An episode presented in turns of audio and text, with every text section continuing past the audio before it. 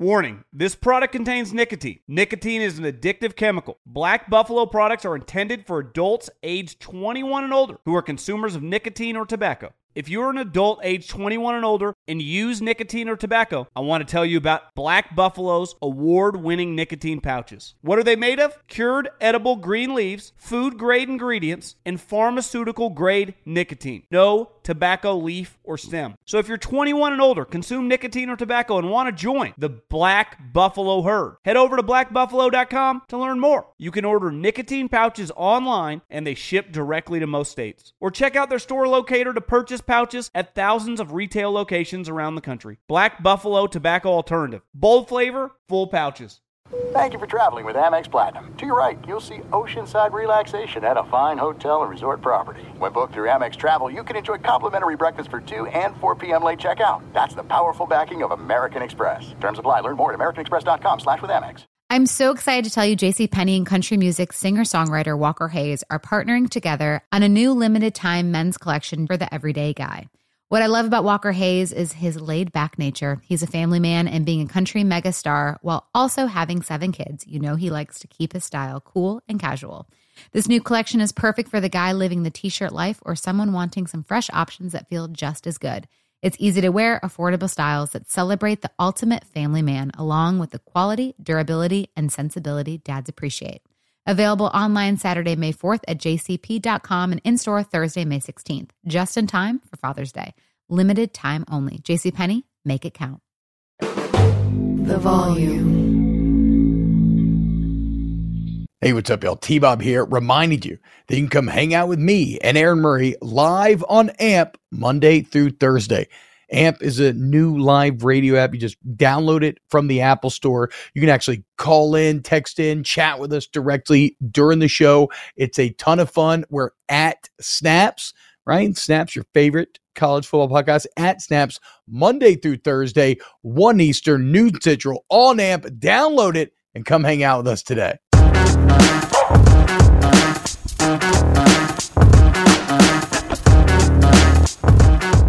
Hey, what's going on? Aaron Murray here with Snaps. No T Bob tonight. He's, he's at a birthday party or wedding. I don't know, some some BS excuse. He just didn't want to watch week zero, I think, at the end of the day.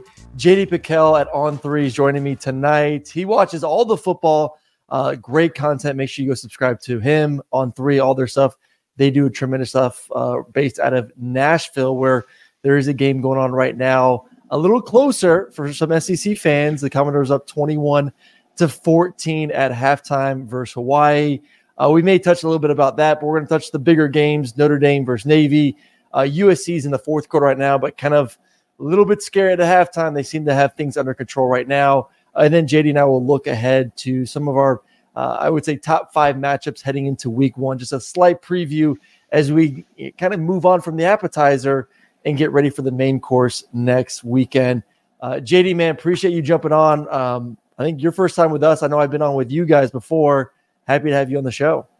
Yeah, man, glad to be on this show. Those are uh, those are both literal and metaphorically big shoes to fill with T Bob out. But I'm glad to be on here, man. I'm glad that we woke up and it was a, a, real college football Saturday, not like a spring game Saturday, not like a oh we're getting so close it's media days. It's like no, they got real ball being played, and uh, excited to talk about it with you, man. Well, you're doing it sober because usually when T Bob and I are doing a Saturday night show uh, one, if not both of us, are a little intoxicated. So it's, it's the fans will be getting sober. I don't know if you've ever seen our Saturday night shows before, but T Bob usually dresses up in some wild ass costume. Like sometimes he's like an elf or he's Gandalf. He has his big pipe. And uh, so the problem is he goes from an LSU game to he does a LSU post game at a at a whiskey bar. So he's smoking cigars, drinking whiskey, and then he jumps on this show with me afterwards after drinking and smoking you know cigars for two hours. And uh, it's an absolute blast. We have a great time. This is going to be a little bit more uh, more facts less craziness but we're going to have some fun too along the way um, and, and, and, hopefully entertain you guys. So appreciate y'all tuning in. Uh, we're recording this on saturday night probably going to release this on sunday morning. So hopefully usc doesn't blow their 49 to 21 lead and jd and i look like complete idiots as we yeah. talk good about uh, the Trojans and most mm-hmm. likely their offense. But we'll start with a game, JD, that that has concluded. Notre Dame versus Navy earlier today. and all eyes were on the pretty boy, Sam Hartman, and and and what this offense was going to look like, regardless of the opponent. It's still week one, and and and you and I both know this. Like offenses take a little bit longer to to get going than defenses. And to me, watching it, it looked like they're in midseason form, regardless of the opponent. Them going out there and doing it in a week zero matchup, I was like, damn, like that that's pretty promising. And it was if, if you had never seen Sam Hartman play at Wake Forest and you just told somebody, hey, this Notre Dame's quarterback, like, oh, two year starter for them. He's been in the system for a while. And he goes out and he's just like the epitome of efficient. He was 82% completion percentage. And Aaron, I'd be curious to hear your thoughts. To me, it looked like he was super in rhythm with his receivers, like yep. making the ad lib throw to Jaden Greathouse, um, hitting Thomas in, in the back of the end zone where he comes out of his break, like stuff like that, where, where you kind of think, okay, you you've repped that quite a bit. There's some chemistry there to where you're not just rolling the ball out there during fall camp and figuring each other out. So if that's the base for Notre Dame going forward, if they're, if they're going to build mm. upon that and they can be multiple, I mean, Audric Estime, it's a grown man getting downhill. Yep. They can have the downhill run and then also be multiple in the pass game. There's going to be a lot of games now that Notre Dame is able to win. They weren't able to win last year just because of how dynamic they'll be. So I'm, I'm excited, man. It, it's Navy. It's week zero, so we're not going to overreact, but like, looks pretty good so far. Returns are, are pretty good so far in Sam Hartman. Well, and, and I so I had the opportunity to cover Sam last year for a game, and and he's a really good quarterback. So was there going to be some some possible hiccups on the way of, of a transition to a brand new offense, especially when it's the slow mesh to now what they're running at Notre Dame? Yeah, th- th- there there could be. It was it was near perfect and, and I'll go to the offensive line first. The offensive line was great, man. They running the ball effectively. And if you're able to run the ball, and that was another big question, like Logan Diggs moves on to LSU, you know, what's this running back situation going to look like? And they got some some some grown ass men there running the football, kind of that running back by committee, four or five deep right now. But they're able to do that and run with with that kind of effectiveness. And and and Sam Hartman was essentially able to show a comfort level in the offense because he had time. And the one thing I do worry about when you do face a better football team or a defense, what are those habits? It's easy to take a three step drop or a five step drop when you know you're not going to get hit. When you don't, you know, you don't got to move in the pocket. When you're having to react while also learning something new fundamentally, that's when those old habits or or or the the fact that you haven't taken a lot of reps in that offense can kind of peek its nasty head out. So um, not saying they are, not saying they are, because I do think Sam Sam Hartman's a good enough quarterback to play in any offense out there. I think the offensive line is going to continue to be one of a dominant force. Uh, hopefully, the running backs continue to do what they do, like the the talent at the receiving position. But I will say this: when you talk about the the timing, and it felt like they just rolled the ball out there. Uh, I tweeted about this earlier. Some of those like Okie routes, which which is timing, man. It takes time to be able to trust. Man, when I hit my third step, I can just throw it out there uh, essentially pick a spot on the sideline at 12 yards in depth and just trust my my receiver is going to be there. And he was hitting those the five yard outs, the speed outs, and he wasn't thinking, man. He was throwing before the guys were breaking. It's acting like those guys been working together for two, three, four years. So to me, that just shows how good of a quarterback is. He's able to elevate the play of the guys around him, the leadership, the quality of football quarterback he is. So uh, I love that. Um, was impressed by the defense. Obviously, you know it, it's good and bad having to go against triple option. Good because you get camp to prepare for it, so you should be ready to go. Bad in the sense, JD, the fact that you did waste so much time preparing for this offense when you're not going to get to see it the rest of the year. The curious thing to me going into this game was: is Notre Dame going to be able to be disciplined enough for four quarters? to be able to commit to like just to be real, like just the the boring offense that the triple option is. And I'm a triple option guy. I was a triple option quarterback yep. in high school. Like if you're playing against the option, it is freaking annoying if you're an edge defender to have to you know sit in the middle. Are you going to crash? You're going to make them pull it. And so credit to Notre Dame, especially early on. Like there was a couple plays in that first quarter, Aaron, where you're like, oh boy.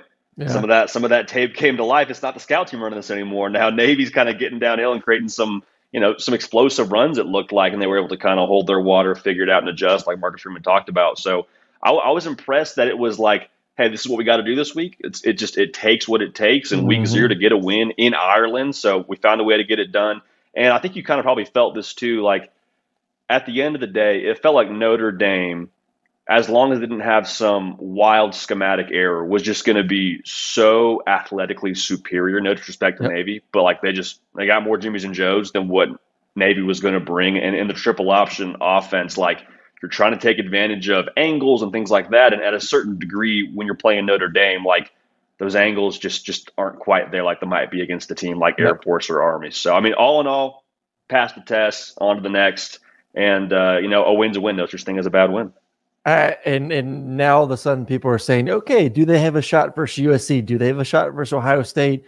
You know, we'll, we'll get into this USC matchup um, right after this, but before we put Notre Dame to bed and, and move on, watching them today, because there's always the question of does Notre Dame have the the, the talent to compete for a national championship? Brian Kelly, who I think is a top five coach in America, got them there, got them to the playoffs, got them to a natty in 2012 but wasn't able to finish the finish it because of that. There is a talent gap. Watching them today and knowing that Sam Hartman's a quarterback, probably the best quarterback they've had in, in quite some time, is he good enough to close that gap to make them competitive versus Ohio State versus USC and make them a legitimate playoff contender when it's all said and done? I believe he is. My, my, big question is: Is that receiver room when you roll the ball out there against a team like a Georgia? Like when when you go one on one with the with the corner at Georgia, you got you know Kamari Lassiter on the other side of you. Like I, I need you to be able to win a percentage of those one on ones. Not not all of them, but right yeah. now with Notre Dame, I think the the question mark is still too big for me. I like what they have on the offensive line. I mean, Joe Alt is going to be probably what top 10 pick maybe in next year's draft. Like they got a lot of guys up front that can do some good things and you got a quarterback that can can close the gap for you like you mentioned, but I worry about those guys on the outside when you get in the ring with a beast like a Georgia, like a Michigan, like an Ohio State. Yeah, I agree. I agree. Um, I just love Sam Sam Hartman. So we'll see. All they got to do is win one of them, man. They go 11 1. I think they're in the playoffs at the end of the day, regardless of the fact that they're not going to be in a conference championship game because it is a pretty damn good schedule. All right, let's move to USC and San, San Jose State. A little bit of a scary first half, but the good thing for, for USC fans – you have the next coming of Reggie Bush, and he can get paid so he can actually keep his damn Heisman once he does win a Heisman at some point. Uh, the freshman stud receiver, uh, Zachariah Branch, uh, catching the ball, kickoff return for a touchdown. Just another weapon for this offense. And let's, before we get to the negativity of the defense and bashing it or not bashing it, well, whatever we want to say, this offense is elite. This is going to be an offense that can score with anyone in the country. Uh, Caleb Williams making miraculous plays look easy left and right. Fourth down doesn't matter. Just the, the his ability to hit his his back step and rip seam routes over and over again this this game, uh, it's effortless. He's I don't know what you believe of him, but I've told T Bob this. I think he's the best quarterback we've seen in the past decade. Um, just an yeah. absolute stud, the ultimate confidence, and and you throw the receivers around him and that talent. Uh, was there any concern as you watched this offense tonight in their first their first go? You know, not so much as an X and O standpoint. I mean, like you said, there. I mean, the snap is going past Caleb Williams. He's picking it up and throwing it 76 yards and it's a touchdown. Mm-hmm. So, like, life is good when it when it comes down to the Jimmys and Joes. Uh, Aaron, m- my concern watching the USC offense when things didn't go their way, I couldn't help but notice the Caleb Williams body language. Yeah. Saw a lot of palms up, saw a lot of like rolling of the eyes. And I get it's week zero at San Jose State they shouldn't even be on the field with you if you're talking about what Vegas says. But I was like, hey man, like it's it's 14-21 right now. Like I, I need you to kind of set the tempo mm-hmm. here for us because I mean San Jose State, it's not it's not going to get a whole lot easier than where we're at right now. So uh, that was a little bit of an eyebrow raiser to me. It's week zero. I mean, he's a competitor. He wants to fire on all cylinders at all times. He's he has enormously high standards for himself. But that was kind of a thing. I'm like, hmm, if we got Notre Dame on the other side of the field and it's the fourth quarter. I don't want my quarterback saying, "Hey, what are you doing to his tight end or whatever else is going on there?" So I don't pretend to have inside information there or what's going on yep. in Caleb Williams' head. Didn't like the way that looked, Aaron. I wasn't a fan of that personally. No, no, I wasn't either. And and I remember one play was it was a sack. I think it was at the end of halftime. He gets sacked right by, the three yard line. He kind of rolls off the field, kind of like what the what the f is going on. You're like, you know, I know you know this offense better than anyone else on that team. You've been in it for three years. There is a level of expectation that I want guys to do something, and there are new faces. I mean, you do have a, a freshman receiver playing a lot. You have a top transfer receiver coming from Arizona. They're going to have hiccups because it's their first game. There's going to be some miscommunications. Like you have to kind of roll with it and understand that, hey, man, I got to go, you know, wait to the sideline and then go talk with that guy to make sure that him and I are kind of seeing eye to eye. I, to, I agree with that. I think the the one thing that jumped off to me, I felt like at, at times in the first half, the offensive line was was not as good as they were last year, and it's still the mm. first year. But a couple times you saw miscommunication where San Jose State has a guy, a defensive tackle that doesn't get touched. Center goes one direction, D tackle's running, and all of a sudden Caleb's having to obviously beat Caleb, which he's great at doing. But I, I don't want to put him in a situation versus Oregon or Washington or or or Notre Dame where you're getting a bunch of uh oh watch out blocks, and he's gonna have to go be be you know Caleb week in and week out, which he can do that but they got to get a little bit more secure up front. I think they got the town up there. First game, you're still working out some of the communication with the offensive line. Some but overall, guys. from top to bottom, you got mm-hmm. the quarterback.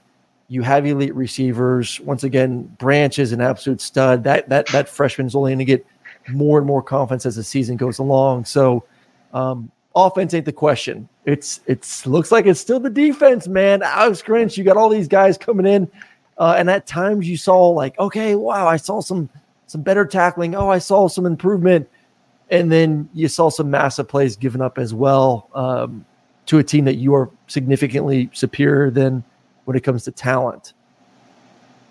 Did they get better? Is it just week one? Are we are we already overreacting, or is this same old, same old?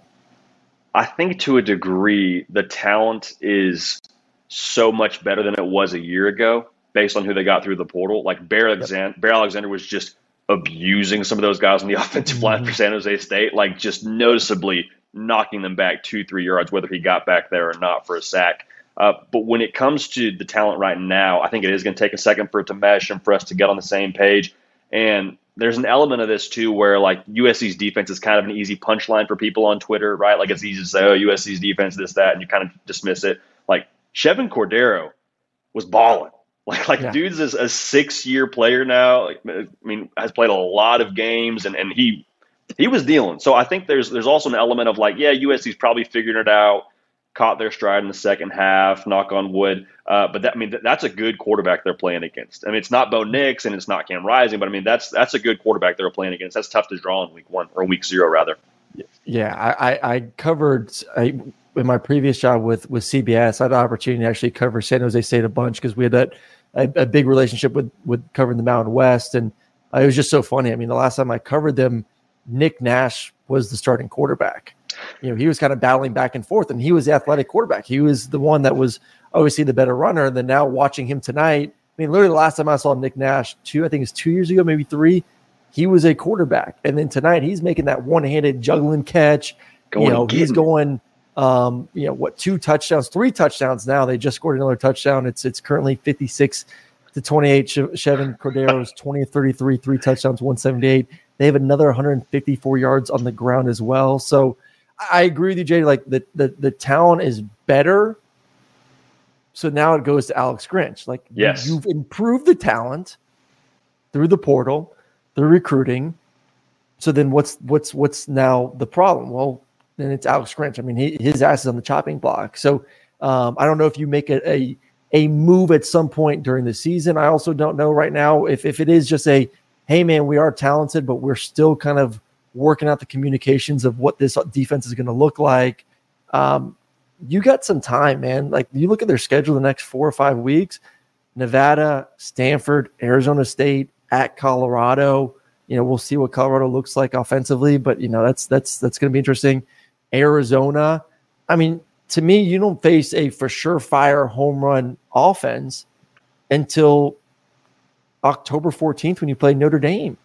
I mean, it's like that, that they got half. time to make yeah. some improvements. Like, I don't think they're going to be stressed and worried about losing the next five weeks. So you're hoping that the defense can figure it out by then. Um, but if they do keep per- performing the way they do tonight, say they're the same thing come Arizona and they're giving up 28 points to Arizona, what does that change your mentality of what this team will be in the Pac 12 and, and as they get ready for Notre Dame? And I think also to your point, like with the first half of that schedule kind of being the ramp up, like it has to be a ramp up and not just a, oh we're going to play this team that we're better than and we'll beat them by Yep. however many and we'll walk in it'll be great. Like it, it's in charge of you know the guys that are leaders in that locker room to say okay the back half of the schedule. I know if y'all checked gauntlet. We got Notre Dame, mm-hmm. we got Oregon, we got Utah. Like like we- we better be ready to roll here for this last five six game stretch. Because if we're not, if we don't take this first half seriously as a, as a true like progress period for us, we will not accomplish our goals. And so for USC, I mean, just like you said, when it comes to the talent, it's no longer a matter of do we have the guys. You're saying, okay, Alex Grinch, are we doing the things in practice? Are we doing the things schematically to be set up for success? They missed over 150 tackles last year, Aaron, and you know, like you're just not hmm. doing the right things from getting a lined up standpoint. You're not doing the right things from a tackling and practice standpoint. Like that doesn't just happen because you don't have the guys. So I think, like you said, Alex Grinch, like that heat's turning up a little bit more in LA right now. No, it's it's it's it's getting hot, and a lot of it was. It, I mean, there was mixed tackles tonight, and and you can kind of chalk that up to first game too. But there were some just wide open receivers, man. Some explosive plays, and and and and give San Jose State credit for those who don't watch San Jose State or watch the Mountain West. Like like you said, man, that's that's the, the quarterback heading in was I think preseason player of the year for that conference. Like that is a good team with a good quarterback, uh, a quarterback that knows that offense. So let's not just you know say that they're playing a bunch of scrubs either. So let's let's. I'll give him a couple weeks, man. But I'm I'm I'm, I'm panicking just a little bit, just Yeah. a little bit if I'm a if I'm a USC fan. On the Uh, clock like here. you said, that back schedule: Notre Dame, Utah, Washington, Oregon, and UCLA. Five of their last six games of the season, they better figure out on the defense side of the football. JLab has something for everyone with earbuds and headphones that are as versatile as you are. Perfect for calls, listening to podcasts, and working out. They are built for every single moment. JLab is proud to partner with Powerhouse College Athletics, UCLA, Duke, Gonzaga, Indiana, St. John's, TCU, Vanderbilt, Arkansas, Minnesota, San Diego State, and more.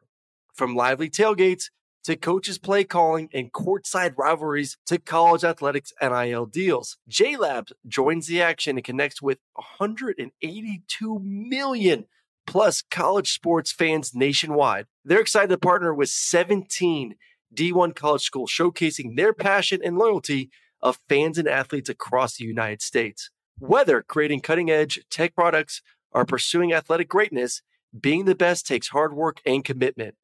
JLab is proud to partner with schools who are showcasing the hard work, perseverance, and even the championship celebrations across all college sports. Use code SNAPS25 for 25% off your order.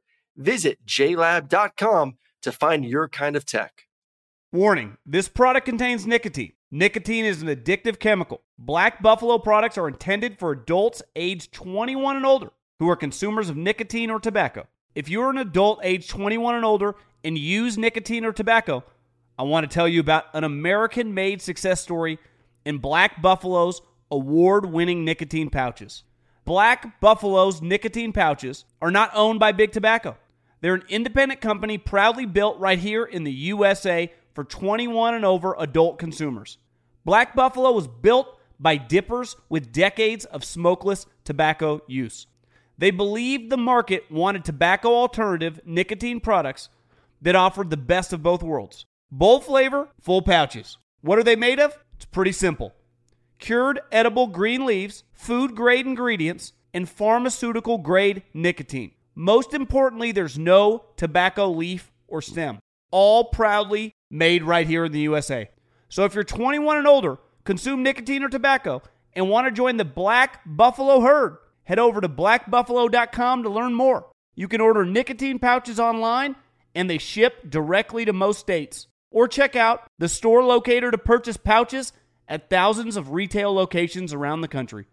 Black Buffalo Tobacco Alternative. Bold flavor, full pouches. This is it. We've got an Amex Platinum Pro on our hands, ladies and gentlemen. We haven't seen anyone relax like this before in the Centurion Lounge. Is he connecting to complimentary Wi Fi? Oh my, look at that, he is!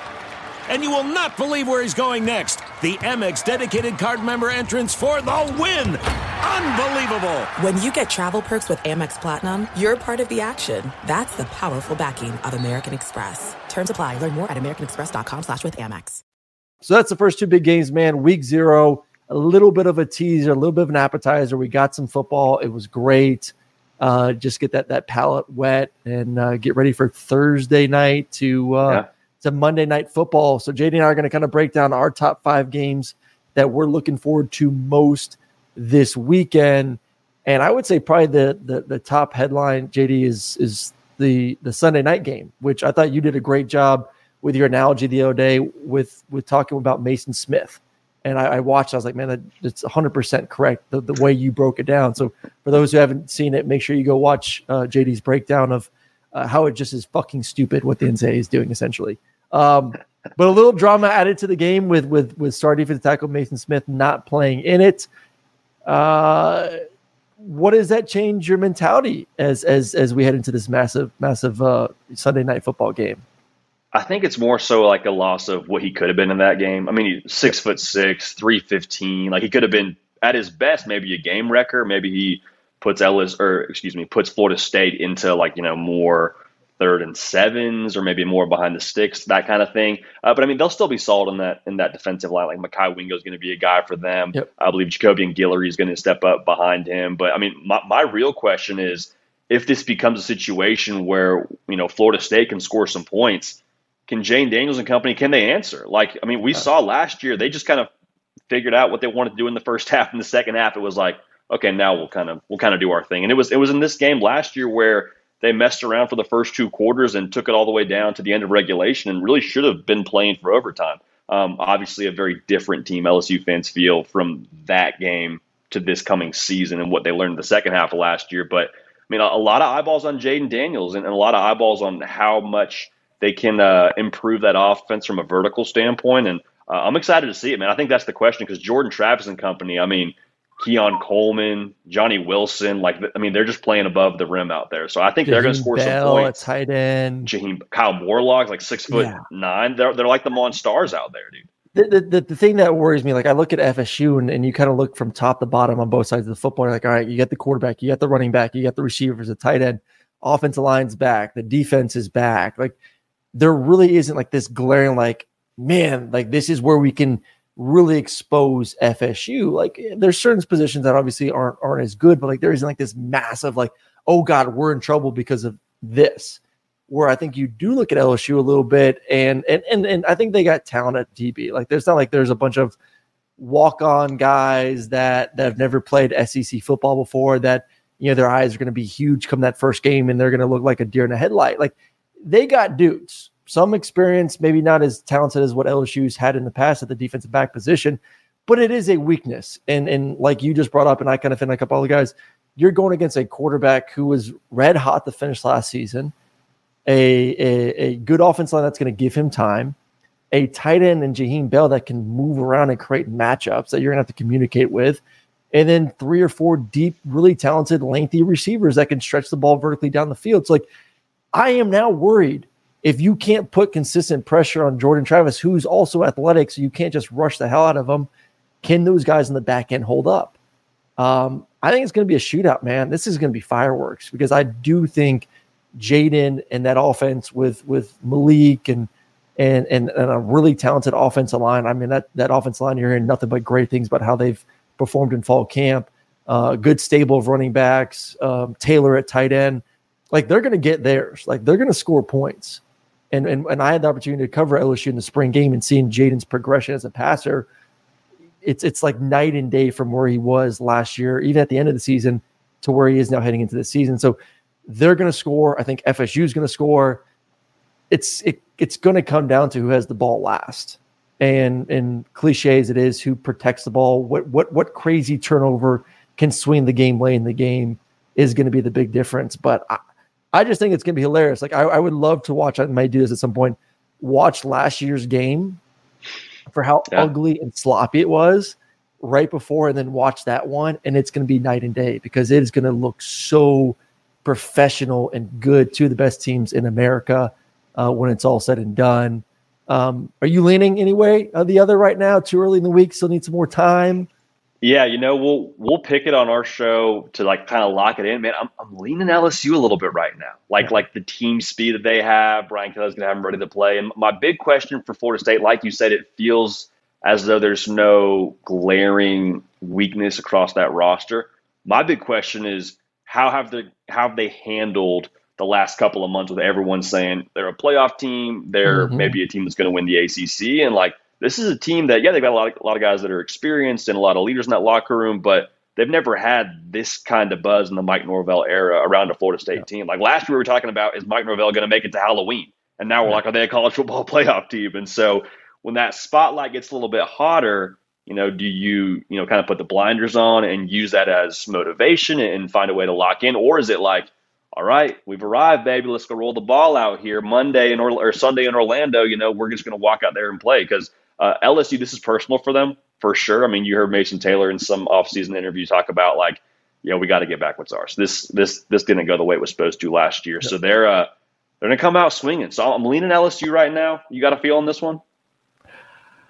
Man, I was leading LSU, and I, I, I now I'm kind of freaking out. I'm not gonna lie. The more I kind of study FSU, I'm like, damn, that's a good football team, man. I've been talking FSU up all off season as like you know my team in the ACC, uh, and then now not having Mason, I'm just like, oh man, I just not Mason, and and once again, like just hearing all the uh, negativity towards the DBs a little bit for LSU just spooks me a little bit, but I do trust Brian Kelly. Like I said a little bit earlier when we were talking about Notre Dame, like I think Brian Kelly is a premier co- co- coach in college football, and and now year two at LSU with that talent, it's hard for me not to believe that this team is just not going to be focused, fundamentally more more sound than they were at the beginning last season, and, and ready to go kick some ass and and get some revenge on Florida State as well. So a little bit towards LSU, but man, this is going to be um, it's crazy, man. Like this game can just com- almost determine part of the playoff already because it's playoff. The thought of Florida State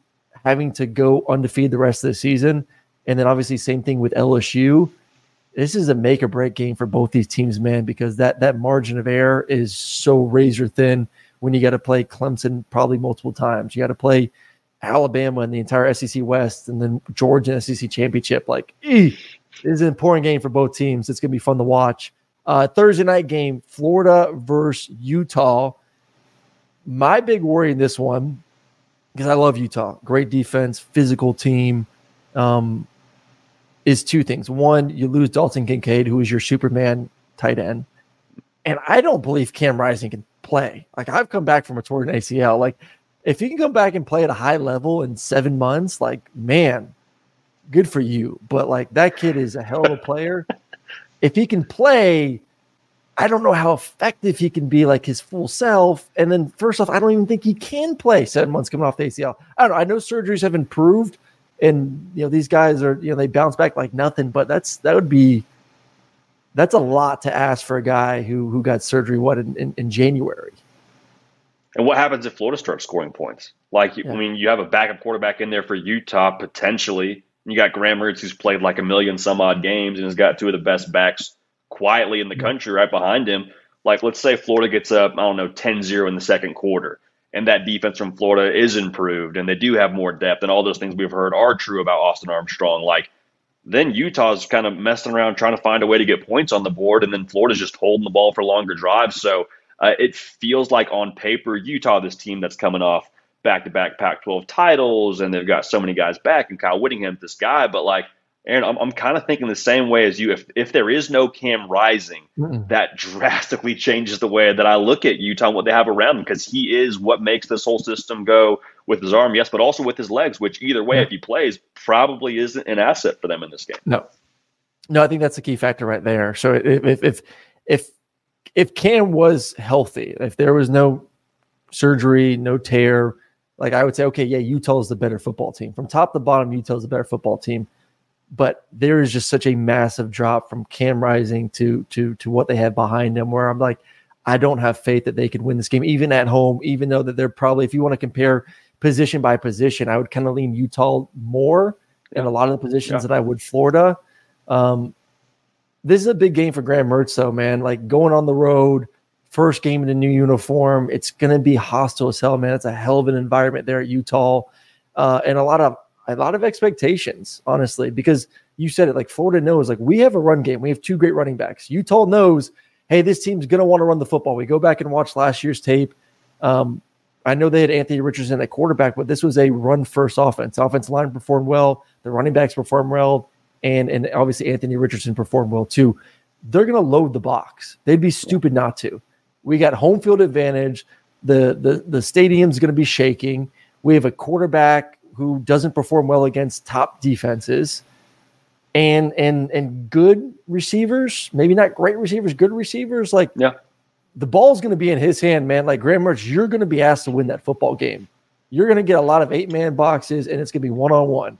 You better be accurate as hell. And you better take advantage of it. And how much has been talked about with him when when he was the guy that transferred to Florida? Like that feeling around, you know, the Gator fan base was kind of like a oh, really? Like, you know, there, there, was all these guys that were, you know, there was at that point in time, Grayson McCall is in the portal and yeah. uh, Devin Leary's in the portal. And I don't know if they had committed at that point in time, but you're kind of thinking as a Florida fan, like Graham Mertz, the guy that wasn't, wasn't necessarily lining up at Wisconsin. That's our guy. And so I'm, I'm super fascinated by what this fresh start could mean for him. Cause I mean, he was highly recruited out of high school. We saw yeah. him do it at times for Wisconsin. Like the dude can spin the rock. I wonder if his receivers are going to be able to separate when they do load the box up. Is a is a Eugene Wilson that true freshman they're excited about? Does he get loose a couple times? Does does Ricky Pearsall win one on one? And when they give him those open shots, does Graham Mertz take advantage? Because like you said, if if that comes out to a wash where Utah just kind of throws the kitchen sink and says we are going to make you beat us, Graham Mertz, uh, how sweet would that be for him on the road? In Salt Lake City against the back-to-back Pac-12 title champs, mm. and uh, to just be able to kind of walk off and say, "That's why I'm your guy." Yeah, that's why I'm your guy. I awesome. think they got it, man. I'm I'm leaning towards Florida in this game because of the quarterback situation uh, for Utah. I just, I'll be honest, like I, I, and I know there's gonna be fans like, "Oh, you just, you just, you're, you just don't like Florida because you." No, no. I'm, I'm trying to talk good here in the sense of like this is still a rebuilding year. Like I have never been yeah. through an offseason in my entire life where I feel like we've talked less about Florida than we have this year. And I think that's a good thing. Like, let Billy Napier do his thing.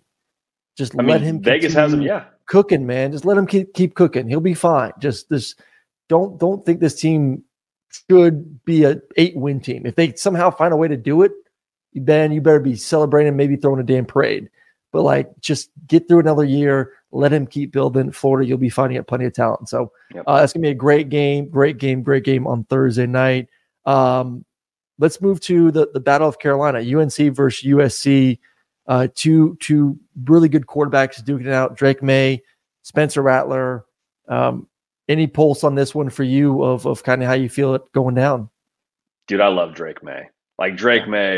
One of the, one of the best quarterbacks in the country. Obviously, like I mean, the best quarterback not named Caleb Williams in NFL draft circles. Uh, my issue: Drake Maye doesn't play defense for North Carolina.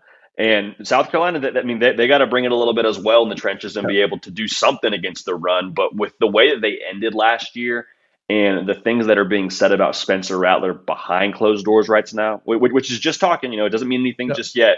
There's some confidence for me that if South Carolina gets rolling, I wonder about who Drake Maye is going to throw the football to. Because at the time I was recording this, nothing with Tez Walker and Josh Downs did a lot for them last year. So I love Drake Maye, but when you put the entirety of this game on his back, I look at South Carolina and I see Juice Wells, I see Spencer Rattler, I, mm-hmm. I see a defense that's got some things to prove. So I, I love Shane Beamer. I'm leaning South Carolina right now on this one, Aaron. You, you have literally my notes. Um, my note says Drake Maye, all the weight of the world on his shoulders. Yeah. Because it is, man. Like you don't have because there's always going to be the comparison of, of him and Caleb. And and you look at the numbers last year, and they're actually eerily similar, which is which is crazy.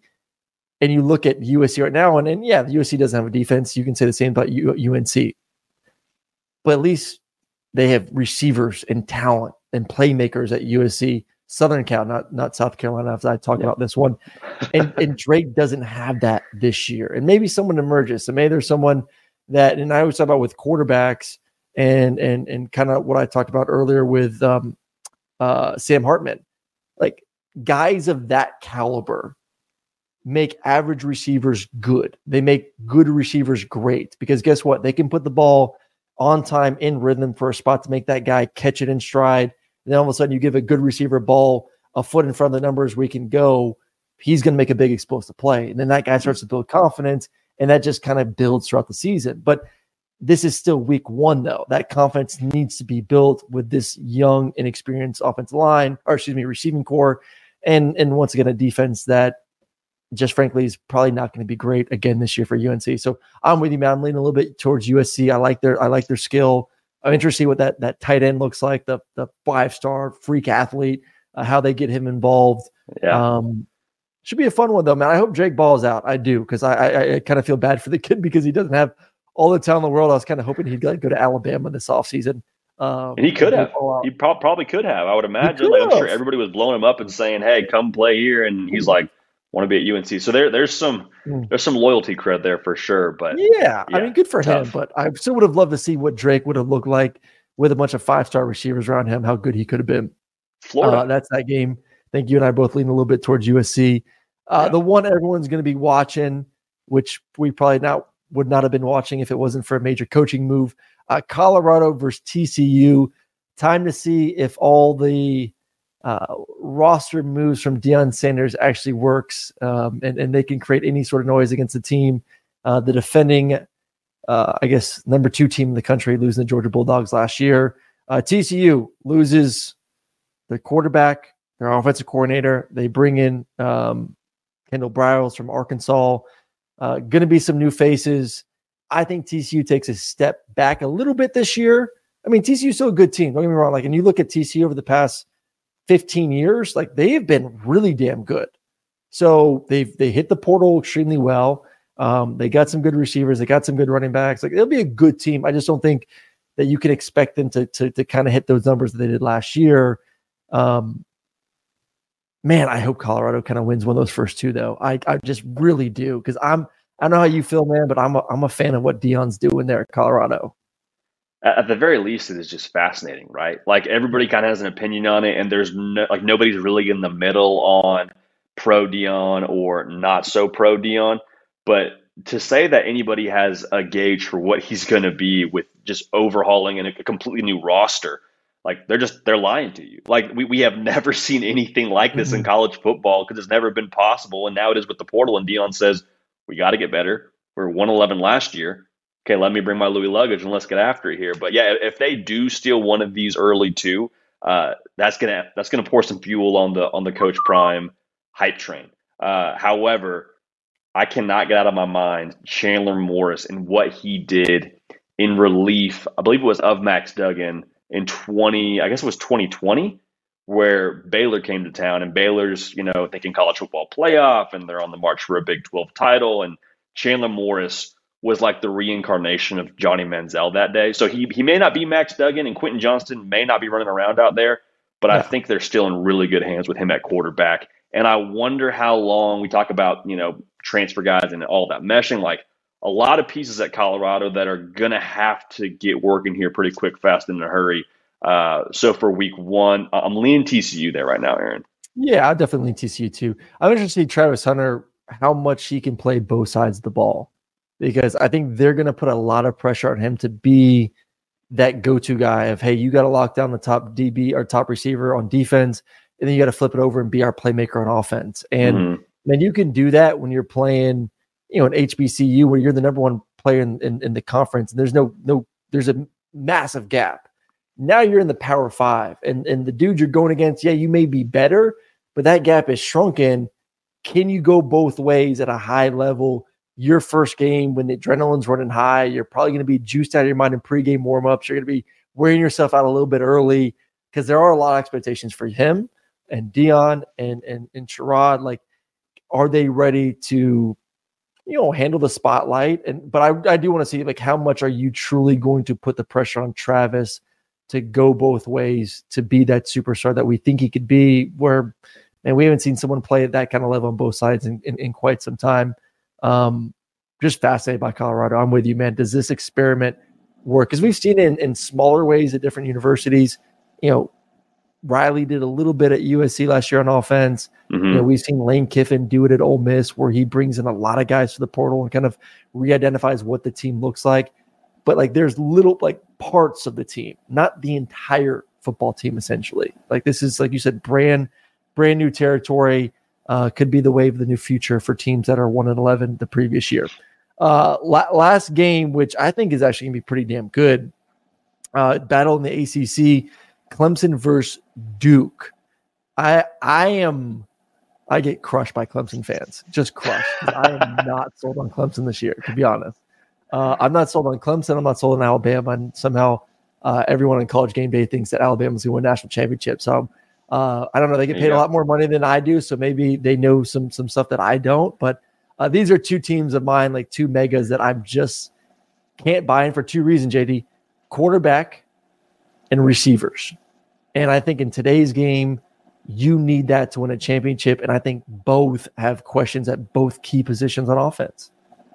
Yeah, and I mean, to your point with Cade Klubnik, he's kind of a name that, based on what he did in the ACC title game and what it was at a high school, like there's a lot of excitement around for, for good reason. But I think, to your point, we need to maybe dial back the the Cade Klubnik buzz, and not in a negative way. It's just like, hey, we have two sample sizes on him. We have the ACC title game, where again, North Carolina I don't think they believe in defense. And also no. in in the Orange Bowl, he had a lot on his plate, and that's a big spot, but it, he wasn't necessarily like lighting it up in that game. And so I think if he goes out and looks pedestrian and they beat Duke by seven points, like it's okay. Like let let's let the kid kind of get his yeah. sea legs a little bit and figure it out in, in a brand new offense. Enormously talented, uh, but the buzz around him, I think, is maybe just a, a little bit unfair. And, and to the, your point, the receiver room, I'm very curious how Garrett Riley schemes some guys open for them because they didn't have that guy that was just you know Mike Williams or a Sammy Watkins or like that that alpha wide receiver that we've seen Clemson have in the past. Adam Randall's a guy that I know they're excited to get back. He's been clocked like four four. He's like six foot. I believe he's six foot two, six foot three, two twenty. Like he's he's rocked up. So if he can get back to what they hope he can be, he could be a guy for them to go with Antonio Williams. But overall, that tempo, the motions, kind of that uh, I mean, really what they did at TCU last year with creating explosives. I'm curious if that doesn't maybe make up for some of the things they don't have or haven't seen yet uh, across that receiver room. Well, I think it's less excitement. I think there is an excitement for Klubnik heading into year two. Since like, okay, he got all the reps. You know, there wasn't, you know, he wasn't sitting behind DJU, kind of waiting his turn. So, and, and there should be that natural progression from year one to year two. I think it's more of everyone just the, the narrative of, you know, if if Riley runs your offense and you, you know one of them they're going to be great, and, and the quarterback's going to put up stupid numbers. So I, I, mean, it is an impressive track number, and you kind of sit back and say, like, damn, when is the last time that he did have a quarterback that didn't put up stupid numbers? And they have a lot of talent at a lot of positions. I, I just still need to see it because what I saw from Cade last year um, was just a young quarterback. I'm not saying he's good or bad. I'm just saying that he was green. Yeah. And and I need to see him take that next step before I crown him as a all ACC quarterback. I need the receivers to take massive strides in that right direction. I mean, you literally had an offense last year that relied on Will Shipley running over four or five guys every single play for that offense to move up and down the field. So, you know, they'll be great on defense. Um, and I do think the offense will be better. Will it be good enough to win a, um, an ACC championship? I, I think it, it, it, should be. I mean, it should be right there with Florida State. Like they're going to be one of the two favorite teams. Is it good enough to win a national championship? I don't think so. I, I, just don't think so. But um, they're gonna have a good test, man. Duke's a good football team. They return their quarterback. Mike Elko Elko's a hell of a defensive mind. You saw those numbers from two years ago, giving up like 39 points per game, or three years. Two years ago was 38. Then all of a sudden last year was 22 points per game. Like that's a hell of a jump when it comes yeah. to defense production. They lose their top two tacklers, but return everyone else. Like this is a team where, yeah, you're more talented than them, but they got a great coach. They they're playing with with a lot of confidence after what happened last year. And once again, I think possibly the better of the two quarterbacks heading into yeah. this game. I, could they could they make it a, a single score game? You think? Hundred percent, hundred percent. I mean, I think if you're Dabo Swinney, like you're going into this game, and if you win the game by one point, like everybody's going to say, "Wow, Clemson really struggled on the road against Duke." You know, what are they going to be? And it's like, man, new quarterback, new offense. If you win by one, great. You win by 41, awesome. But like you get out of Duke, you get out of Durham, North Carolina with the win any way you get it, like th- that is that is a good thing. I don't think there's such thing as a, as a bad win here for Clemson. Uh, I mean, it's on a Monday, it's on the road. And like you mentioned, like Riley Leonard, we talk about, you know, Drake Maye and Caleb Williams. Riley Leonard, right now at least, is that name that gets mentioned right after both those cats. So yeah. if he decides to just show up and like just kind of be that guy that day, what happens in that game. So I'm I'm curious to watch that one. Uh, but no, it it is not going to be a thing where Clemson, I don't think, runs away and wins by 20 or 30. If they do, maybe they pull away late. But I think it's I think it's a thing where this is going to be a dogfight and uh, just a horrible spot if you're Clemson. Like it's a week weekday game. Weekday games are always weird. You're, you're on Mhm. the road. It's not one of those neutral site Monday games. So I'm fired up for this one. This is going to be a good one. I think it's.